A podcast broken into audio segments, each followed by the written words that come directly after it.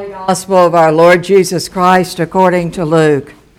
Glory to you, Lord Christ. The apostle said to the Lord, Increase our faith.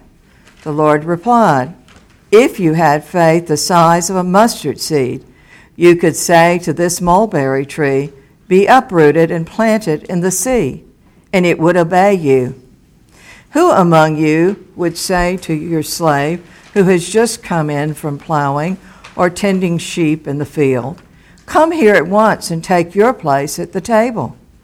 Would you not rather say to him, Prepare supper for me, put on your apron and serve me while I eat and drink?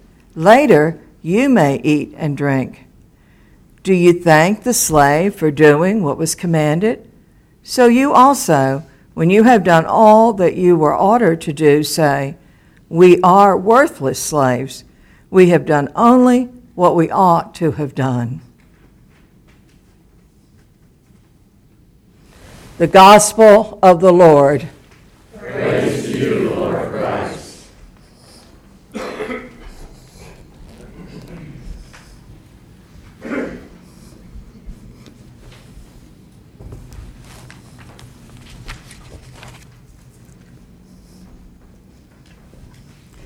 In the name of the Father, and of the Son, and of the Holy Spirit. Amen.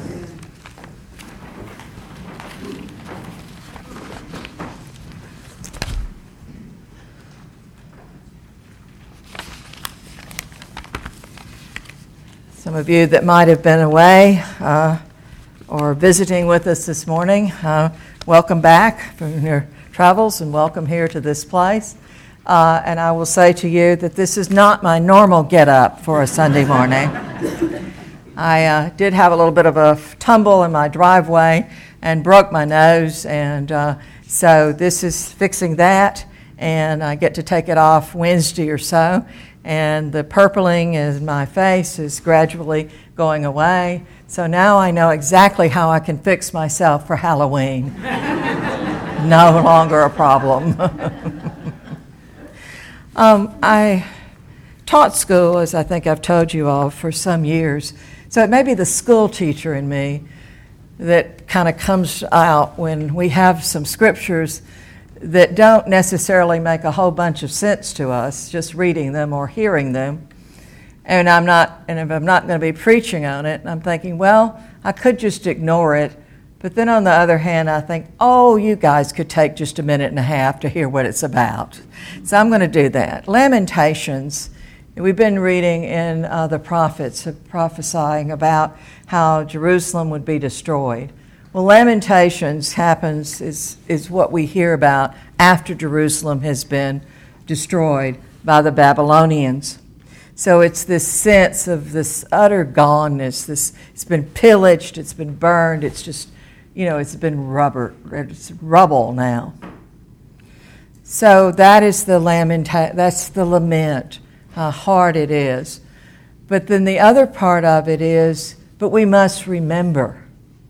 We must remember what Jerusalem meant to us.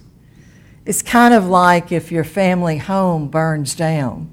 It's not there anymore, but you still remember in your heart all that was there my daddy's family home burned down, and, and daddy said that it was a long time before they could hear a fire truck again, the whole family, and not just cringe because they remembered. We lost the family pictures, the albums, and so, stuff like that. So, what the family did was they rebuilt in their hearts and in their mind all that house and what it meant to them. So, they're saying, don't let us ever forget what Jerusalem was for us so that someday it can be that again. The psalm, especially the end of the psalm, which seems so horrific, and we, re- we sung it this morning, and we almost got through it maybe without it even making a big impact. But if that's the case, I'm now going to read it so it will make the big impact. o daughter of Babylon, doomed to destruction Happy the ones who pays happy the one who pays you back for what you have done to us. Happy shall he who ta- shall be he who takes your little ones and dashes them against the rock. This is just pure anger coming out of the psalmist. There's nothing more or less that we can say about it. And one of the things that I think that they have, we read it, is to recognize that our emotions about things that we get angry about and people that we get angry about who have destroyed things that we, those are real emotions. This anger, the person that did this to us, we want revenge. It's basically what they're saying. And we have to filter that through all that Jesus is teaching us and teaches us. But I think in honesty in Scripture means you hear it for what it is, you recognize it, and you say, okay, I've had some of those feelings about people who hurt me. And then we move on. Is that helpful at all? In other words, you heard exactly what you heard, you heard this morning. So now we can move on. I want to start, uh, as I look at the gospel, I want to start by talking a little bit about Mother Teresa. I had experience of reading her book that was a book that she had penned back letters back and forth to her bishop, her confessor. It was a painful book to read. It was beautiful, but it was painful for me. And the reason it for me was that way was because she was so honest in how she felt about her own dark nights of the soul. The times when she doubted God, her mission, her religion, her being in the order of the Sisters of Mercy. These were difficult, tough letters that she wrote her bishop. And you could have, if you took the pages of that autobiography and took off the title and took any word out that it was about, you know, Teresa or about Calcutta, you would think to yourself, well, I don't know who wrote this, but they sure probably didn't get anything done in their lives. They're a mess. The reality is, is St. Teresa, according to if we just look, took it out and looked at her psychologically or even sociologically, we could say, this person could have never got anything done. But we know it wasn't that way. That Mother Teresa did so much. But she was a human being like you and me, a godly woman. But she came to where she was through her love of God. So, what the Mother Teresa and the Sisters of Mercy did was they defied everyone around them when they began to care for the sick in the streets of Calcutta. The sick, the older people, the any age, and the children. And what we believe happened is, is that she had watched this and been drawn to wanting to do something, but nobody wanted to support that. And somehow, at some point in some time, the urge not to just leave it alone became greater or lesser than the need to do something. So, that little bit of faith, that little mustard seed, and you guys know how little a mustard seed is. I would have brought some this morning, but our cleaning people would have murdered me if they'd gotten all in the carpet. They would have never gotten them out. They're so tiny, so tiny. What they began to do, Teresa and the sisters said, No, we are not going to leave these people on the street to die.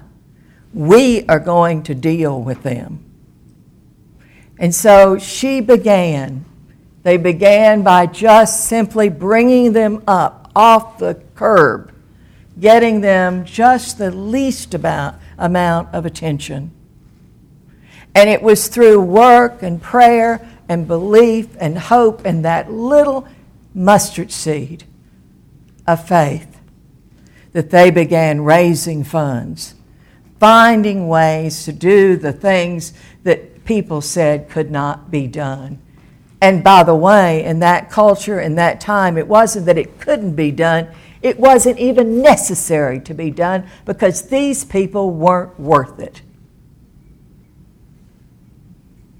But Mother Teresa, even with her doubts, even with her own feeling of not being good enough, not being close enough to God, not having all the answers, even she, working with God, made all things possible through him. That's the byword for this morning. And I asked you for just a couple of minutes or for a few moments this morning and through this day, don't put Teresa up so high that you don't see yourself in her, that you don't recognize how you also have been uncomfortable with things and got so uncomfortable with them that you had to make a change. Because I know you people have. I know you've done that. You can't help but go downstairs and look in the parish hall, and I'll use the kind term for it all the assorted goodies that you all have brought and are coming in for the tag sale. Somebody in this parish, or some people in this parish, had a little seed of hope and faith and they say, We need to raise money. And we've got stuff we can bring together and make that happen. And what has that little faith brought you? A miracle fund. A miracle fund. I've been here a month, and we have already changed two people's lives through the money in that miracle fund because you all had that faith and you wouldn't let anything stop you. So you know what I'm talking about. Don't discredit what you're doing. Don't discredit your possibilities by saying, Well, I'm not Mother Teresa. Well, God had Mother Teresa, God used Mother Teresa. God's got a lot of other places needing help. And some of them might just be in Georgia and North Carolina and Florida and adjacent states where you all are from. Well, don't let me get too much going or I'll never get back. Mother Teresa says, Our calling is not to do great things, but to do small things with great love. Our calling is not to do great things, but to do small things with great love. There's not a one among us who can't do that. That's something we can tackle and we can accomplish. So, what of us happening in this piece of gospel we've got? Well, Jesus has just finished telling the disciples how much they're supposed to forgive. You guys, you're supposed to forgive, and then you forgive some more, and then you forgive again, and then if you're not through with that and they come back, you have to forgive them again if they're really sorry. You get in the picture here? You got to forgive. Well, the disciples got that picture so much they said, Oh my gosh, we can't do that. Give us, grow our faith, grow our faith. We can't forgive people like that. Haven't you had an enemy like that? sometime in your life or in your childhood or teenager, even might have been a significant other or a spouse that you sort of got bent out of shape with and thought, I'll never be able to forgive that. And so they said, We got to have some more faith. We got to have some more faith. And Jesus just burst their bubble. You got enough, guys? You and me and God together don't need a bushel. How much do you need? Mustard seed. A mustard seed.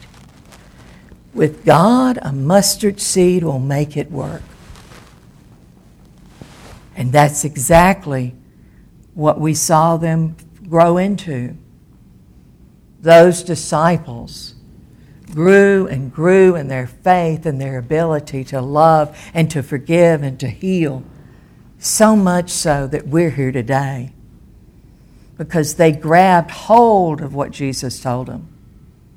They took their mustard seed of hope and put it with God and had the strength to die so that you and I would have their witness.